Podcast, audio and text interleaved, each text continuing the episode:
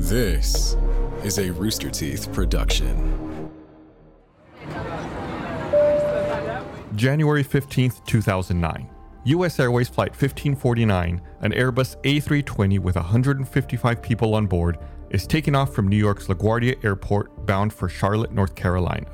Less than two minutes after takeoff, at approximately 2,818 feet in the air, the plane flies through a flock of Canadian geese, which are ingested into both plane engines, causing them to lose power. Without any engine thrust at less than 3,000 feet above New York City, the crew has little time to weigh their options. They ultimately decide to ditch the plane into the Hudson River, and miraculously, all of those on board survive. Exactly what happened that led to this event? What was going on in the cockpit? How often do planes hit birds? Find out on this episode of Black Box Down.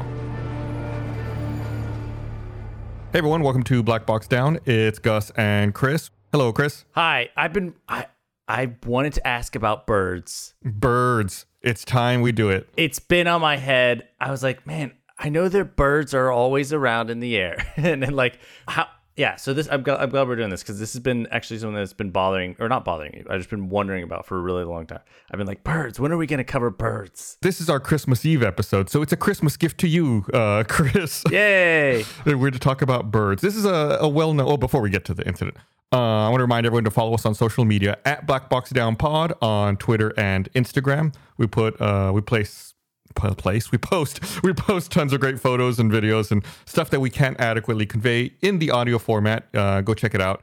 Thousands of people are already there. Don't you want to join in? Yeah, join the party. So this is a very well-known incident. This is uh, the U.S. Airways flight that uh, landed on the Hudson River. Tom Hanks. Yeah, there's a movie made out of it. Tom Hanks Yeah. played the captain. He plays a lot of captains. Yeah. Uh, so, I mean, I think a lot of people are familiar with the overall story. So, we're going to try to like dig into some of the specifics, and we're going to really talk about birds quite a bit. Obviously, like you said, you wondered how often do birds play a factor into this. So, I, I looked this up, and I found an interview with uh, a wildlife biologist named Richard Dolbeer, and uh, he's a wildlife biologist who specializes in bird strikes. Eh, Bird, wait, bird like strikes is in like bird airplane strikes. Correct. Sorry. Yeah, that, that's what it's referred to when a plane hits a bird. I was like, it could be like evil birds attacking. or birds that have unionized and they Yeah, don't want to they don't want to work anymore. So this is a wildlife biologist, and his specialty, like I said, is when birds hit airplanes. And according to Richard Dolbeer, in the last 20 years, there have been approximately 210 aircraft destroyed because of collisions with birds. oh my god. And uh, more than 200 people have died in bird strike related accidents since 1988. Okay, I would bet most of those are small planes though. Correct. You know, you hear 210 planes. That's a lot. Well, that's a lot of them are like single engine planes, and Yeah. it, it doesn't happen on uh, big passenger jets uh, as frequently. In this episode, we're going to get into some of the procedures that airports have to mitigate these kinds of incidents. So we're going to get into that a bit later. I just wanted to give you those statistics up at the top of the show, just so you know Okay. that going into it. U.S. Airways Flight 1549 was a passenger flight from LaGuardia, uh, like I said, in New York City. It was ultimately going to Seattle, Washington, but it was going to go to Charlotte, North Carolina first Okay. and it was on January 15th, 2009. And uh, I remember this incident. uh, I'll, I'll give a, a personal story. I was walking to lunch. It was a late lunch. I was walking to a late lunch with some coworkers of mine that day. And uh, w- one of the coworkers commented, like, it's been a while since we've heard anything about, about a plane crash or anything. And uh, we got to the restaurant and it was on all the TVs in the restaurant. Like it had just happened while we were walking to lunch. What? Who said that? Bernie Burns, uh, one of uh, one of the guys that we work with, he said that, and then we were walking. We were in downtown Austin. We were walking to a Buffalo Wild Wings to eat lunch because our office was close by. Oh and we my walked God. into the Buffalo Wild Wings, and it was on all the all the uh, televisions in that restaurant. How appropriate that it was wild wings. Oh, that's true. I never I never thought about that. Yeah. So I'm sure everyone knows. Uh, well, everyone who's interested in plane incidents knows the flight was crewed by Captain uh, Chesley Sullenberger, who was 57 years old, and he had 19,663 flight hours. Ton of flight experience. The first officer was Jeffrey Skiles, who actually had more hours. He had 20,727 flight hours, but he had only 37 hours in this particular kind of plane, the Airbus A320 there is a little bit of backstory there. There was like some problems with um, the the pilot, I believe, with the pilots union. Uh, so normally Jeffrey Skiles would be a captain, but because of like crew shortages, he had to be first officer on this flight. Gotcha. Just a, like a weird side note here. So it was obviously it was two very experienced pilots, both with about twenty thousand hours of flight time. Uh, it just so happened, like I said, the first officer had very few hours in this particular plane. In fact, I believe he had just finished his training, his airworthiness training on the Airbus A320. Oh. Yeah, this was one of his first flights. He was a pilot flying when this plane took off. So this is one of his first flights actually flying an A320 with, you know, passengers like after having fully certified on this plane. But again, tons of flight experience. This guy, Yeah, he yeah. wasn't like some guy who just finished school and was coming out. He had tons of uh, years of experience. So the airplane that was uh, involved in this incident was an almost 10-year-old Airbus A320 that had 25,241 flight hours and 16,299 cycles. And a cycle is just going from the ground, taking off, pressurizing at altitude, and coming back down and landing. So there were three flight attendants on board and 150 passengers. At 3:24 p.m., LaGuardia Air Traffic Control cleared flight 1549 for takeoff on runway 4 and to climb to an altitude of 5,000 feet. And like I mentioned, First Officer Skiles was the one who was flying. A minute later, the flight was cleared to climb to 15,000 feet. Hey, I have, actually have a question. Mm-hmm. You said first officer was flying. Is that typical for the first officer to like do the takeoff and not the captain? So they'll share duties. Uh, sometimes the captain will be flying, and sometimes the first officer's uh, the one who's flying. I believe they had done a couple of flights earlier in the day, Oh, okay. and uh, Captain Sullenberger was the one flying on those, and now they were trading off, and uh, First Officer Skiles was the one flying here. They'll normally refer to them as the pilot flying and the pilot monitoring. So the one flying is the one who actually has control, and the monitoring helps with all the other tasks. So at 3:27 p.m., the cockpit voice recorder recorded Captain Sullenberger saying "bird." A second later, while the plane was at 2,818 feet, the cockpit voice recorder recorded the sound of thumps and thuds, followed by a shuddering sound. The engines then started to roll back, and both the captain and first officer quickly realized they were running out of engine power. So basically, they were going back to idle. They weren't producing any thrust anymore. Oh. Captain Sullenberger then tried to start the engine ignitions and two seconds later decided to turn on the auxiliary power unit. He then took control of the plane and told First Officer Skiles to pull out the QRH, which is the Quick Reference Handbook. And that's basically like their quick checklist, like what Yeah. to do. Essentially, what he's getting at here is he's telling First Officer Skiles to pull out the QRH to look through the engine restart procedure. And in the QRH, it's a three page checklist that they have to go through in order to restart the engines. They then contacted air traffic control and declared Mayday, saying that they hit birds, lost thrust in both engines, and would be turning back to LaGuardia. So and they're only you said two thousand feet up at this point. Almost 3,000 feet. They don't have a lot of time. No, there's not a lot of time. Uh, and we're going to get to that here in just a bit about how little time they have.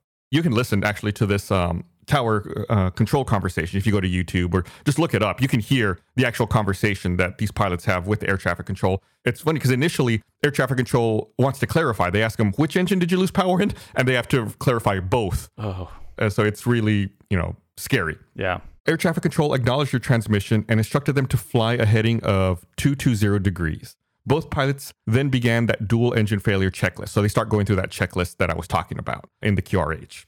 This isn't in the, the recordings you can hear, but on the cockpit voice recorder, I'm going to read you a little transcript. Uh, First Officer Skiles says he's reading the checklist. If fuel remaining, engine mode selector ignition. And they're basically telling Captain Sullenberger what to do. Captain Sullenberger replies, ignition. Skiles says, thrust levers confirm idle. Sullenberger replies, idle. Skiles says, airspeed optimum relight 300 knots.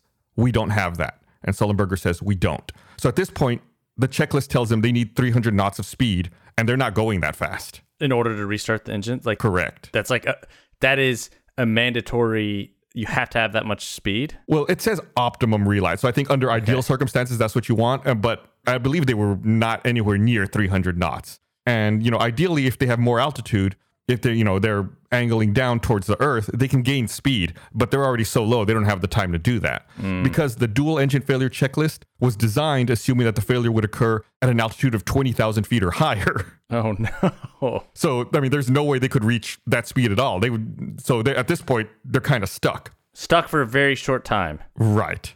So at 3:28 p.m., air traffic control asks if they want to land on runway 13 at LaGuardia, but Captain Sullenberger replies, "We're unable. We may end up in the Hudson." Oh.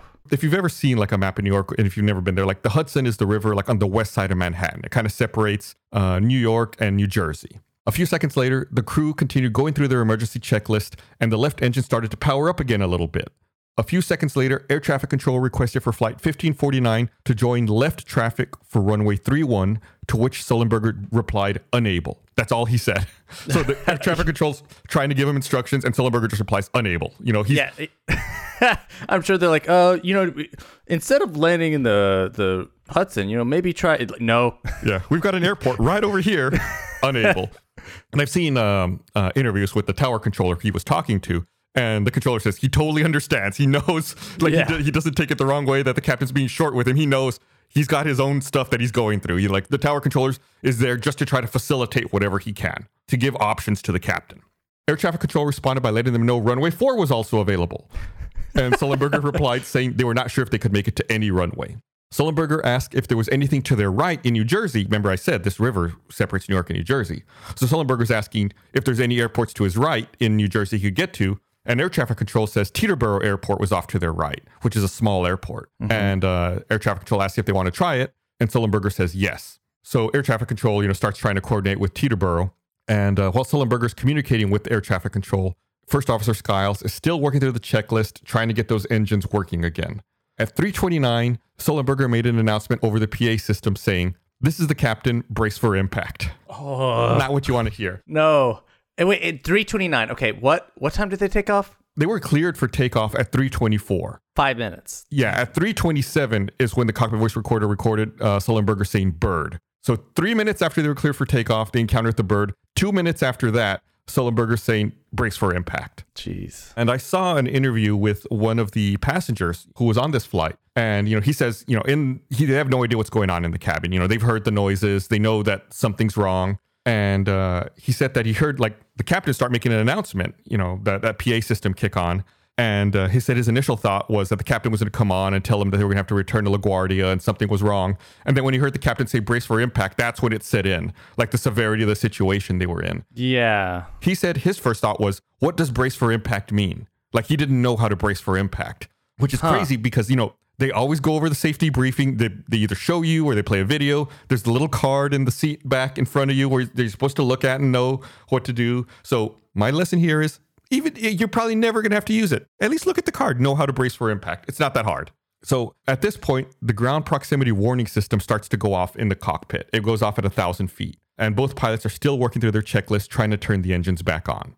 Air traffic control instructed them to turn to a heading of 280 degrees and that they could land on runway one at Teterboro. Uh, Sullenberger responded saying, We can't do it. Air traffic control asks which runway he would like, and he replies saying, We're going to be in the Hudson. Ugh. After another attempt to relight the engines, they increased the flaps. And at 3:30 p.m., they were only 250 feet high and they were going 170 knots. And just for reference, 170 knots is about 195 miles an hour. So they're going pretty fast at this point. Yeah. The two pilots tried again to relight the engines, but had no luck, and the plane slowed down to 150 knots. First Officer Skiles asks if they should add more flaps, but Captain Sullenberger decided not to. Sullenberger then asks Skiles if he had any more ideas, to which Skiles replies, Actually, no. Oh man. So why why he didn't want to add flaps because it would raise them up and slow them down? Yeah, flaps would give them a little more lift. So it would, it would bounce them up a little bit and give them a little more maneuverability at low speed. So the ground proximity warning system started going off, warning them of terrain, and made a 50 foot call out. The last recording on the cockpit voice recorder was Sullenberger saying, We're gonna brace. At 3:31 p.m., the aircraft crashed into the Hudson, and within a few seconds, the crew members and passengers started evacuating the plane. Hmm. The overwing exits were opened, and the front passenger slides were utilized as rafts. Water started entering the plane through a hole in the fuselage and through cargo doors that had come open. And a flight attendant had found that one of the rear exits was cracked open, but it was not clear who opened it. But this allowed more water to enter the plane. Again, if you ever look at those inserts telling you what to do in an emergency that are on the plane, they always show in a water landing, you never open the rear door. Oh. We've mentioned at least in the crash simulator videos. I don't know if we mentioned it uh, on the audio podcast, but remember the APU is back there in the tail of the plane. And so there's more weight back there. So if you open up the rear doors, more water can get in. Gotcha. And for people who don't know what Crash Simulator is, it's our premium content at roosterteeth.com for uh, essentially our, our Patreon type thing. It's called First, uh, and it's where we recreate these uh, crashes from the shows in uh, Microsoft Flight Simulator. Yeah, it's really, really uh, interesting. You should check it out. It really gives you a sense of the time involved for how long these things take. Yeah. So, as the water rose in the plane, the flight attendants urged passengers to move forward over the seats, and everyone was able to make it out onto the wings or into the rafts. Both Sullenberger and Skiles noticed that many passengers had evacuated the plane without any life vests. So they started taking some from inside the plane and passing them out to people outside the plane. Again, in the card it tells you Yeah. uh, where your life vests are. Typically, you know, you you either pick up the the seat cushion you're sitting on or look right under your seat, and that's where life vests typically are.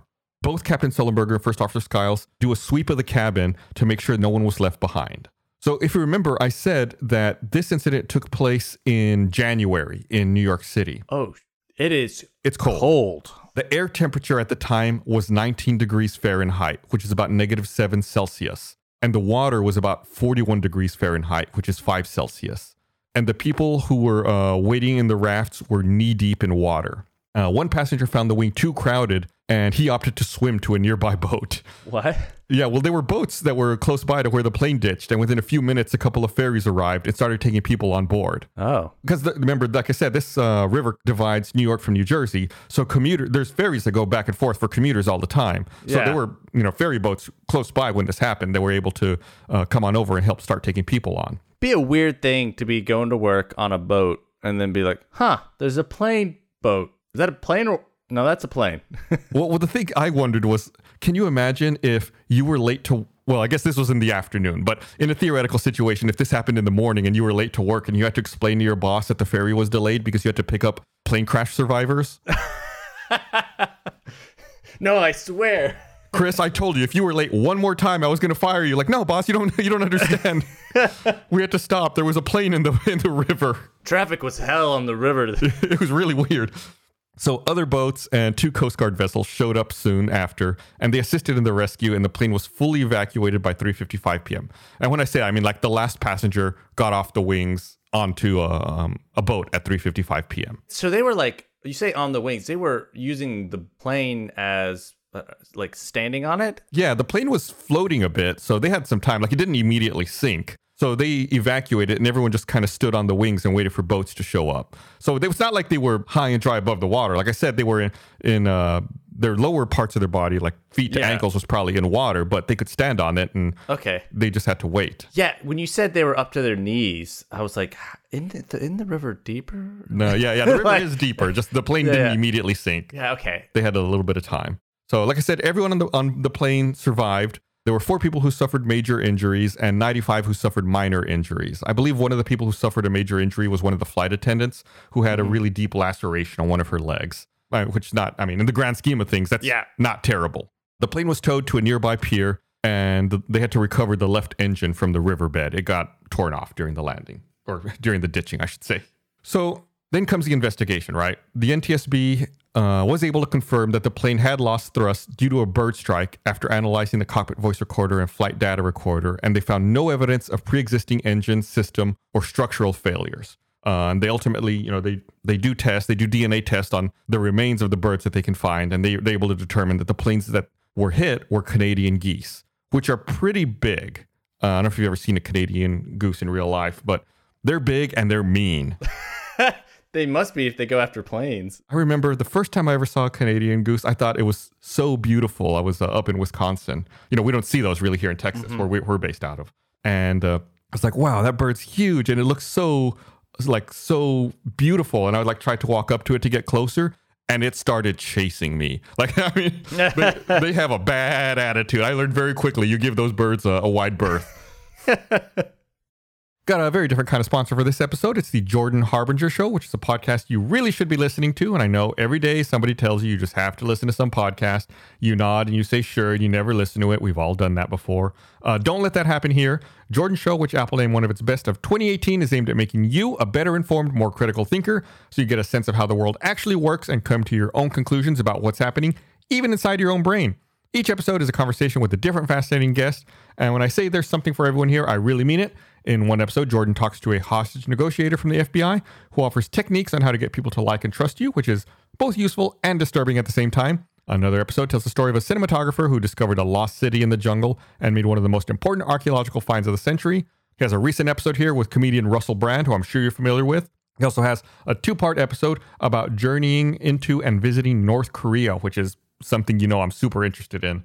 Uh, and Jordan's always focused on pulling useful, practical insights out of his brilliant guests. We're not talking about pop psychology or wishy washy self help stuff here. The episodes are loaded with bits of wisdom you can use to legitimately change your mind and improve your life right away. And if that's not worth checking out, I'm not sure what is. So we really enjoy the show. We think you will as well. Search for the Jordan Harbinger Show. That's H A R B as in boy, I N as in Nancy, G E R on Apple Podcasts, Spotify, or wherever you listen to podcasts. This episode of Black Box Down is brought to you by HelloFresh. Get fresh, pre measured ingredients and mouth-watering seasonal recipes delivered right to your door with HelloFresh, America's number one meal kit. HelloFresh lets you skip those trips to the grocery store and makes home cooking easy, fun, and affordable. It's super easy and stress free. HelloFresh offers convenient, no contact delivery to your doorstep for easy home cooking with the family. The recipes are super easy to follow with simple steps and pictures to guide you along the way. That way you can look at the pictures, make sure it looks the way it's supposed to. Uh, HelloFresh cuts out the stressful meal planning and grocery store trips. You can enjoy cooking and get dinner on the table in about 30 minutes. Uh, it's a great value. You can save 40% when you use HelloFresh versus shopping at the grocery store. Uh, it's delicious and nutritious. HelloFresh delivers fresh, high quality, pre portioned ingredients. You can make meals that are delicious and nutritious, and over 90% of the ingredients are sourced directly from growers to ensure peak flavor and ripeness. Uh, HelloFresh offers more than 20 chef crafted delicious options every week to help you break out of your recipe rut, try new things, and make any night feel special. Uh, HelloFresh also helps you eat more sustainably. It's the first global carbon neutral meal kit company. And by skipping the grocery store and using HelloFresh, you're reducing your food waste by at least 25%. HelloFresh delivers pre portioned ingredients so you're not overbuying, which is a burden on the planet and your wallet. The packaging HelloFresh uses to ship your food is almost entirely made from recyclable and or already recycled content. And since they offset their operations, travel, and shipping emissions, HelloFresh's carbon footprint is 25% lower than store-bought grocery-made meals. That's pretty good, right? Trust me, I'm sure if you try it out, you're going to ask yourself, why did you wait so long? Why didn't you try it sooner? It's super convenient. It's actually super fun to uh, sit down and cook your own meal and follow along with the instructions. So head on over to HelloFresh.com slash BlackBoxDown80 and use code BlackBoxDown80 to get $80 off, including free shipping. Again, that's HelloFresh.com slash BlackBoxDown80. Use code BlackBoxDown80 to get $80 off, including free shipping. So like we mentioned earlier, Bird strikes are a really big deal, and the FAA has a guide on airport wildlife hazard management. Of course, you know, the airline industry, the FAA, there's guides on everything and how to uh, improve safety. So, airports must carry out a wildlife hazard assessment when an air carrier aircraft experiences multiple wildlife strikes, an air carrier aircraft experiences substantial damage from a wildlife strike, an air carrier aircraft experiences engine ingestion of wildlife, or wildlife of a size or quantity capable of causing any of the previously mentioned events is observed to have access to any airport flight pattern or aircraft movement area. So these are basically just guidelines telling airports if any of these occur, then you have to have this wildlife hazard assessment. And in LaGuardia's case, they're really close to Rikers Island. And mm-hmm. that's an area that's filled with a lot of these geese. So LaGuardia had procedures in place to try to mitigate the danger of those geese that live on Rikers Island from impacting uh, planes. Uh, a little bit of a spoiler: uh, these geese that were involved in this incident weren't from Rikers Island, so oh, uh, they were migratory geese. I believe these particular geese were from northern Canada and uh, were migrating at the time. We're going to get a little more into that a little later. Just wanted to clear that up right now because I'm sure that's the first thing people are going to wonder after I said that. Gotcha. So the FAA recommends that during the assessment process, certified airport operators implement the standards and practices contained in an advisory circular. And some of these practices are to consider wildlife attractants within 10,000 feet of the airport, and if the attraction could cause hazardous wildlife movement into or across approach or departure airspace out to five statute miles from the airport. So basically, what this is saying is within 10,000 feet of the airport, the airport needs to analyze and figure out if there's anything that could attract hazardous wildlife within five mile radius of the airport. What would that be? What would attract? It might be like a food source or um, a habitat that's uh, conducive to nesting, mm. things of that nature. Basically, anything that a bird would see as something that they would want to spend time with. So, like food and shelter, basically.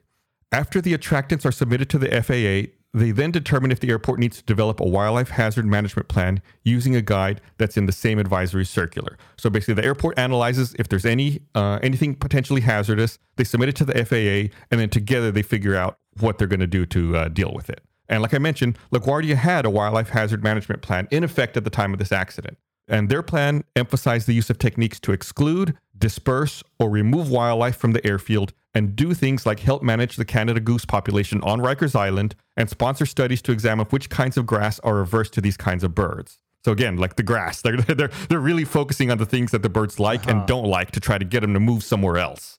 They also monitor the airport for standing water and remove any standing water as quickly as possible. Again, birds would see standing water and potentially want to drink it and gather there. Hmm. I never thought about managing birds in respect to airplanes. I guess it was, but it makes sense. I just never thought about it. And now I understand why there's a wildlife specialist. Right. There's a guy whose job is just to study bird strikes on planes because they need him. He's like, it, it is a job that's in demand. Yeah. So LaGuardia implemented bird deterrent devices and made perching areas undesirable for birds to rest on. Uh, and I'm sure you've seen this, like in cities, they'll put like little spikes on ledges that way birds can't land there. Hmm.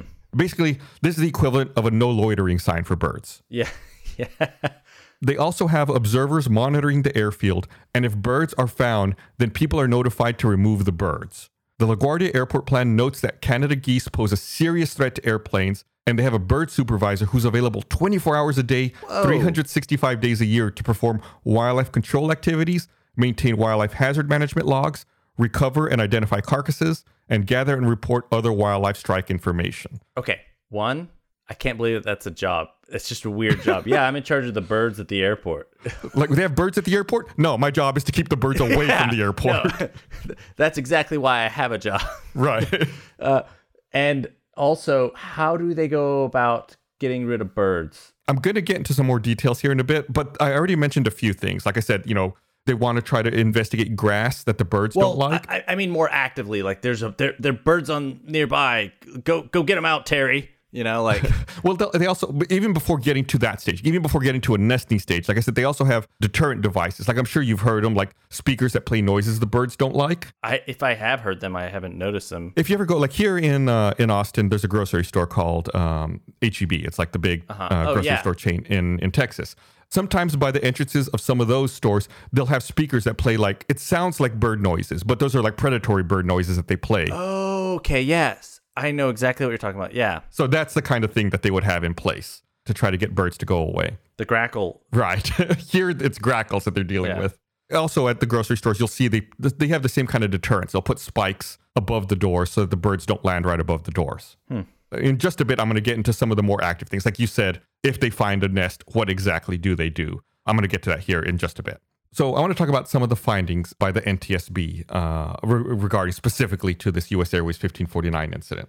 So both engines were operating normally until they each ingested at least two large birds, which weighed about eight pounds each. One of which was ingested into each engine core, causing mechanical damage that prevented the engines from being able to provide sufficient thrust to sustain flight.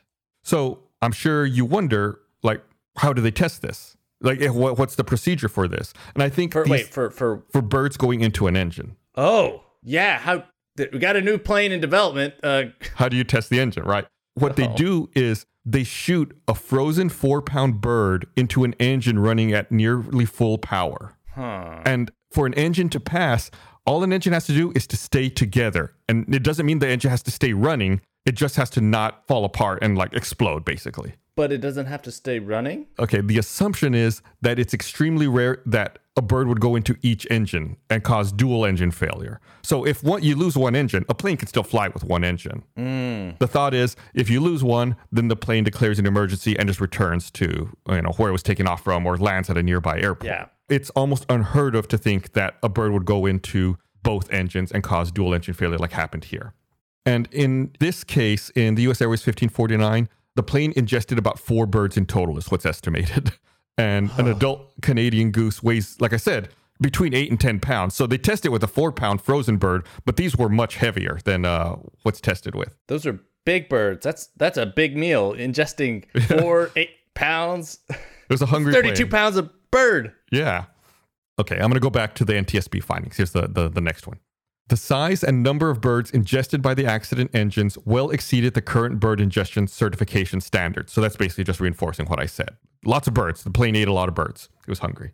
Despite being unable to complete the engine dual failure checklist, the captain started the auxiliary power unit, which improved the outcome of the ditching by ensuring that a primary source of electrical power was available to the airplane and that the airplane remained in normal law and maintained the flight envelope protections, one of which protects against a stall. Like I said, early on in this process, Captain Sullenberger turned on that auxiliary power unit, which, in the event of engine failure, will power the uh, electronics in the plane. Turning on the APU was actually much further down the checklist, but Captain Sullenberger decided to start it immediately, which worked to their advantage because he was able to keep his instruments on. And like we've talked about before in the previous episode, it kept the plane in normal law. So the plane was helping to maintain speed and maintain the correct pitch so that they didn't stall. I have read an interview with Captain Sullenberger where he said that that was great and all, but it did annoy him a little bit because when the plane was finally uh, touching down into the water, he was trying to pull back further on his control stick to get the nose up more so that the tail came down into the water first. But the plane kind of stopped him from doing that because the plane thought he was going to stall if he did that. Oh, okay. Yeah. The law mode keeps you from doing mess ups. Right. Like we talked about in the Air France 447 flight, uh, they didn't realize that they were in alternate law, which removes some of those protections, which is why that plane stalled, and they didn't realize that that was happening. Yeah. So I like that this one builds a little bit. Like we we can we can touch back on previous things that we've talked about to kind of uh, explain a little further. I want to draw a little parallel here. Like I said, Captain Sullenberger was trying to nose up, so the tail came down first into the water. If you remember, when we talked about the hijacked Ethiopian flight, that plane cartwheeled because the engines hit the water, started scooping water, and caused the plane to slow down and start cartwheeling. Oh, yes. Yes. Because they. They. Yeah. right. okay. By having his tail touch down in the water, first it helped slow down the plane even more and then bring down the front of the plane into it, which provided for a very relatively smooth landing. Uh, one of the flight attendants on the plane said it didn't feel like any worse than maybe a slightly rough landing on a runway. That is wild. I, it's also counterintuitive to what I would think if I was flying a plane without any training. I would you just want to land as like as as kind of straight and forward smooth as possible, so you kind of glide along the surface. But yeah, thinking about it, then it, yeah, with all the water to get gooped into the cupped into the engines, and then yeah, cartwheel. Huh. It's like scooping your hand and running it through a tub of water versus having your hand, you know, level and yeah, going Yeah. through the water. It's much smoother. Okay, I'm going back to the NTSB uh, findings here. The captain's decision to ditch on the Hudson River rather than attempting to land at an airport provided the highest probability that the accident would be survivable. So, you know, like in most of these cases, the NTSB tries to recreate this in simulators after the fact. And they found that when they put pilots in the simulator and they recreated this incident, as soon as the bird strike happened, if they immediately turned around and went back to LaGuardia, they would make it 50% of the time. Huh. That's not great odds. It's not great odds. But when they added a 35 second buffer in there, like these captains had, to, in order to try to figure out what was happening, they never made it back to LaGuardia. So realistically, Yeah, real. So if they had immediately turned back to LaGuardia, 50 50 that they would have made it. Uh, but if they, you know, if they quickly try to determine what's going on and then make a decision, there's no way they would have made it. which is what you would do. That's the training. It's like you don't just let's go back. Right. Yeah. Then they they started the procedure. So I mean, it was it was the correct thing to do. Okay. Um. The next finding here: the accident bird strike occurred at a distance and altitude beyond the range of LaGuardia's airport's wildlife hazard responsibilities, and therefore would not have been mitigated by LaGuardia's wildlife management practices. So basically, they're just saying this was outside the radius of LaGuardia's wildlife hazard responsibility. No amount of mitigation would have stopped this incident from occurring because, like I mentioned earlier, these birds weren't from the area. These were these were from uh, northern Canada and they were migrating. The next finding. Although currently no technological, regulatory, or operational changes related to wildlife mitigation, including the use of avian radar, could be made that would lessen the probability of a similar bird strike event from occurring, considerable research is being conducted in this area. And there are some airports that are testing out bird radar, for lack of a better term. They call it avian radar. I was about to ask about bird radar because that's that's a new one for me. So um, the problem is that they don't want to have a new system that distracts air traffic controllers from their already stressful job. It has to integrate in a way that doesn't create false positives and that gives them good information without distracting them from their core job of keeping planes safe. So Yeah. it's it's still in its testing phases of way to integrate it all, but it is something that does exist. It does seem very hard to do because you're talking about big birds, and these were eight pound birds, Right. you know, and it'd have to be a, a lot of birds in order to be an, a real problem, right? Right. I've also seen some air traffic controllers complain that you know when you set your radar sensitivity too high, then you start getting tons of things appearing on your screen that aren't planes or aren't birds. Like one uh, air traffic controller gave an example where ship masts would show up on radar if they were not calibrated properly. Ship mat, like the tops of ships. Right, like the top of a sail of a of a ship.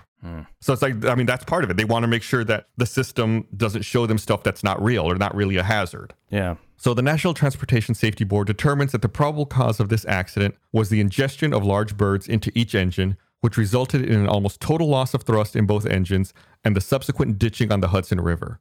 Contributing to the fuselage damage and resulting unavailability of the aft slide rafts were 1. The Federal Aviation Administration's approval of ditching certification without determining whether pilots could attain the ditching parameters without engine thrust. 2. The lack of industry flight crew training and guidance on ditching techniques. And 3. The captain's resulting difficulty maintaining his intended airspeed on final approach due to the task saturation resulting from the emergency situation. So there's really no crazy notes here. This is all mm-hmm. things that are known, right? Contributing to the survivability of the accident was one, the decision making of the flight crew members and the crew resource management during the accident sequence, something we've talked about before, crew resource management. Two, the fortuitous use of an airplane that was equipped for an extended overwater flight, including the availability of the forward slide rafts, even though it was not required to be so equipped. So this was supposed to be an overland flight. So they didn't have to use a plane that had slides, but it just so happened they did have, uh, they were using a plane that was equipped for extended overwater operations. So they had slides, Slides. It's like or the rafts, I should say. right. Okay. Three, the performance of the cabin crew members while expediting the evacuation of the airplane. And four, the proximity of the emergency responders to the accident site and their immediate and appropriate response to the accident. So they lucked out. I mean, they were close to a bunch of people. So there were some recommendations here, and I'm going to read. There's uh, there's five of them here. Require manufacturers of turbine powered aircraft to develop a checklist and procedure for a dual engine failure occurring at low altitude. Again, the, the checklist they had assumed that they had 20,000 feet of work to work with and was three pages long. They need something that's a lot shorter and more appropriate for people who are, who are below that altitude. Two, work with the aviation industry to determine whether recommended practices and procedures need to be developed for pilots regarding forced landings without power both on water and land. And that's just kind of a general. Hey, look in to see if there's anything better. And I think the thought process here a lot of times is that dual engine failure and having to ditch into water is such a rare thing that they normally don't train for it. Yeah. Okay. It's also difficult for simulators to simulate that because there's such little data on it. Three, work with the U.S. Department of Agriculture to develop and implement innovative technologies that can be installed on aircraft that would reduce the likelihood of a bird strike. Okay, I'm going to go on a tangent here because I the, mm-hmm. so after hearing this, I know some of our listeners are going to think, why don't they put screens in front of the engine? Screens in front of the engine. It seems like that would stop a bird from going into the engine, right? The problem is you're, you're introducing a whole other set of problems if you do that. Uh, first and foremost, that screen could break off and go in the engine. Second of all, if you put a screen in front of an engine, it could disrupt the airflow going into the engine and make the engine not work properly. Third, if you put a screen in front of an engine, that's like an ideal surface for ice to form in winter months. And then ice would break off and go into the engine. So, Yeah. what seems like an easy solution turns out not to be. Also, that would have to be a crazy strong screen. Yeah. Because you're talking about two eight pound birds going at what, what speed? Let's say they were going like 200 miles an hour, right? yeah, and just like slamming into a screen. There's there's no way that a normal screen would hold up to that. Yeah, it's just I feel like I need to address that just because I feel like some people are going to think that and wonder it, and so I just I just wanted to outline why the problem might be a little deeper than you initially think. Okay, uh, back to the recommendations. Uh, number four: modify the 14 Code of Federal Regulations Small and Medium Flocking Bird Certification Test Standard to require that the test be conducted using the lowest expected fan speed instead of 100% fan speed for the minimum climb rate. So, like I said, when they do the engine test, they would run this engine at 100% speed they want to start doing some tests with lower fan speeds to see how the engine reacts. Okay, because if it's going slower, it may not. It might mess up more stuff. Correct. It's similar to what we talked about with um, the recent episode we did with uh, TACA and Southern Airways, the TACA 110 and Southern Airways 242, where the water ingestion test used to be run at 100% fan speed, but then they realized that it doesn't work the same way when their engines are at a lower speed, so they changed that test as well. So similar thinking here. Uh, and the final recommendation I'm going to read here during the bird ingestion rulemaking database working group's reevaluation of the current engine bird ingestion certification regulations. Specifically, reevaluate the 14 Code of Federal Regulations, and it gives um, like a little chapter here. Uh, large flocking bird certification test standards to determine whether they should apply to engines with an inlet area of less than 3,875 square inches and include a requirement for engine core ingestion. If the BRDB working group's evalu- reevaluation determines that such requirements are needed, incorporate them into the rules and require any newly certified engines be designed and tested to those requirements. So just basically reevaluate the testing, make sure that it's applicable and that it actually means something. So basically just look at all the bird ingestion certification and reevaluate it all. So there's one other side note I want to make here. Remember how in our Scandinavian Airlines 751 episode, I talked about how the investigation bureau was annoyed that the captain was put out in front of the media and that they couldn't talk to him 1st mm-hmm, because mm-hmm. you know they want to try to get all the information they can from him. Yeah, in case the captain is to blame. right. The NTSB was in a really tight spot in this particular incident because Captain Sullenberger was viewed as such a hero and everyone survived. And they touch on this in the, that Sully movie that Tom Hanks was in. It's like, how do they investigate this? What if they find that the captain did something wrong? um, they didn't want to be the ones to have to potentially give bad news or say like this was the captain's fault. Yeah, it's like you're hero if everyone survives, but if you're the reason that there was a plane crash in the first place, then are, are you still a hero? Right. And of course, that ended up not being the case. But I, I, I, saw interviews with some NTSB investigators who were very worried when they started this investigation. Like they didn't want to be the ones, if anything came to light, they didn't want to be the ones to have to say it. Yeah. But nothing did come to light. You know, like I said, all the findings were that this was the best outcome possible for the situation and that it was not the pilot's fault. Obviously, if Tom Hanks was cast. Obviously. So the crew was highly praised by their success after this uh, accident. Uh, President George W. Bush said he was inspired by the skill and heroism of the flight crew. Uh, and the crew was invited to the inauguration of President Barack Obama, which happened, you know, just a couple weeks after this. Was it a couple weeks or was it like four days? It was just a little after it. I, I, forget off the top of my head. I don't have that in front of me, but it was just a few days at later. Uh, New York City Mayor Michael Bloomberg awarded the crew the keys to the city, and the crew received a standing ovation at the Super Bowl that year and Sullenberger threw the first pitch of the 2009 uh, baseball season for the San Francisco Giants. Nice. Yeah. Uh, in 2013, the entire crew were inducted into the International Air and Space Hall of Fame uh, at the San Diego Air and Space Museum. And Sullenberger's 2009 memoir, Highest Duty My Search for What Really Matters, was adapted into the feature film Sully, that was directed by Clint Eastwood and starred Tom Hanks and Aaron Eckhart, which came out just a few years ago in 2016. Okay. I have two things. One, what is, what exactly, this is off topic, but the keys to the city what does that do? I think it's just a, a an, an, honorary title. I don't think they can actually open any door with the keys to the city. It'd be funny if you're like you, you the sorry sir, you know you go to the library at like 2 a.m. when it's closed. You're like, haha, the key to the city. I I got access. Also, um, I, and I haven't seen this movie, but it's crazy to think that they adapted an incident that the actual crash was how many minutes? Eight minutes? Not even. Yeah, it was just a couple minutes. Well, yeah, I was thinking from takeoff to ditching in the in the Hudson it was uh, just a couple minutes, and then it's somehow a full feature film. It's it's weird. It's now I got to watch that movie now. Let me give a frame of reference for you, Chris. Like you said, this only was a couple minutes. We're doing like a forty-five minute to an hour long podcast on it. That's true. And the movie actually starts with I've seen the movie. It's been a couple of years since I've seen it, but the movie starts with the incident and then deals with the aftermath. Oh. It deals with the investigation and you know what is Sully going through after the fact and uh, everything that happens um, after uh, you walk away from this crash. Hmm. The thing that, that strikes me about this incident is I wonder what it's like to be that first officer, Jeffrey Skiles, because everyone remembers Sully.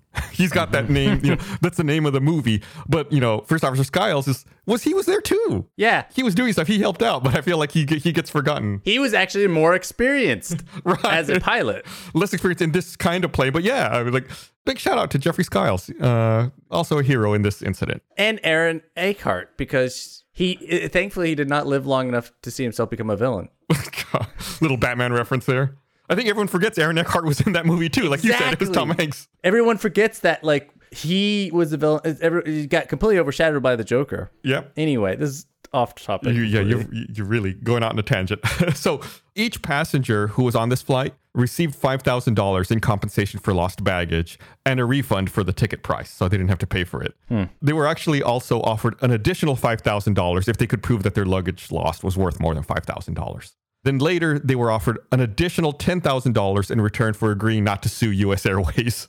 A few of the pass or many passengers actually experienced PTSD after uh, the accident, and uh, that Sully movie kind of touches on that a little bit. Like, what is your mindset after something like this happens? Like, how do you cope with that? yeah. I mean, it, it would be scary. Right, and and again, referencing an earlier episode we did in Scandinavian Airlines uh, 751, the captain of that flight never flew again commercially. He just couldn't uh, bring himself to do it. Captain Rasmussen. Did anyone sue? I don't know. I don't see. uh, So in the research, I didn't read anything about anyone suing. That doesn't mean necessarily that it didn't happen. I just didn't find any records of it. I couldn't imagine someone not suing. If Right, the way things are here. yeah, In an effort to prevent similar accidents, officials from the U.S. Department of Agriculture, Wildlife Services, and the city's Park and Recreation and Environment Protection Departments captured and gassed 1,235 Canadian geese. whoa, 1,739 eggs were also coated in oil to prevent air from going through the shell, ensuring the eggs would not further develop. oh, that is that is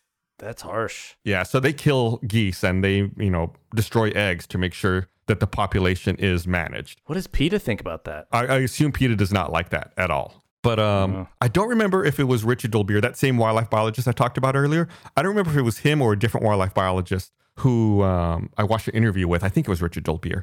But they talked about how once certain pesticides were outlawed in the United States, like DDT back in the 70s, there was a huge rebound in bird populations because bird populations were severely affected by some of those pesticides. And that now that there's way more birds than there used to be, so th- this problem's becoming more and more common. I, I have some disagreements with those statements. I think that uh, that's an oversimplification. I think bird populations are still really decimated, and we've seen a significant decrease in the number of birds worldwide. But I'm just saying what that biologist uh, claimed in that one interview related to uh, bird strikes. Okay. Uh, so that's it. I mean, that's uh, U.S. Airways 1549. This episode lasted way longer than the actual incident itself did. The- Yeah. Uh, but it's it's a it's a really interesting one. Uh, you know, I think it's one that people remember. It's strange to me, if, and we'll we'll post it on social media. The only footage of this happening is there was a security camera that was pointed in that direction. You can see like grainy footage of the plane dishing in the Hudson. But remember, this was back in 2009. I imagine if that happened today, you know, with everyone having cell phone cameras that are a pretty good quality, that you would have so many different angles of this incident. Yeah. It's weird to think that that is the only angle in it, but I Yeah. guess it's just at that cusp before people got cameras on their phone. I mean, smartphones were still a really new invention, and the cameras on them weren't very good. And there Yeah. were, you know, not very many people had them. Now it's it's a lot more prevalent. I feel like if something like that happened today, we would definitely see so much uh, footage of it. But uh, Yeah. if you do want to see that footage, uh, like I mentioned, we'll post a link to it on our social media. It's at Black Box Down Pod on Twitter and Instagram. Uh, you should go check it out and uh, see a little more about this. Oh, uh, this wasn't in, I didn't mention this, but in the research I read that the actual aircraft itself went up for auction and it's on display in a museum in uh, Charlotte, in North Carolina. That's a big museum piece. So yeah, the plane itself is on display at the Carolinas Aviation Museum. Uh, they bought the plane after the fact, and it's an aviation museum that's on the grounds of the Charlotte Douglas International Airport in Charlotte, North Carolina. So you can go to that museum and see the actual plane itself uh, if you wanted to. I feel also I should mention that uh, Captain Sullenberger retired the next year in March of 2010 after 30 years with U.S. Airways. And uh, on his final flight, he was reunited with uh, First Officer Skiles and some of the passengers from Flight 1549. Yeah. When you were talking about earlier about the uh, number of planes, little smaller planes, they only have one engine, or do they have two? Uh, some like you your propeller planes might have just one propeller, Yeah. So that's inherently they have just less safety, less redundancy. Right, One engine goes down and the plane goes down. right. One is less than two. Way to make my observation sound dumb, guys. All right. Well, thanks for listening, everybody. We'll see you guys again next time. and if you want to check out uh, Crash Simulator, we have a link in the show notes. Yes.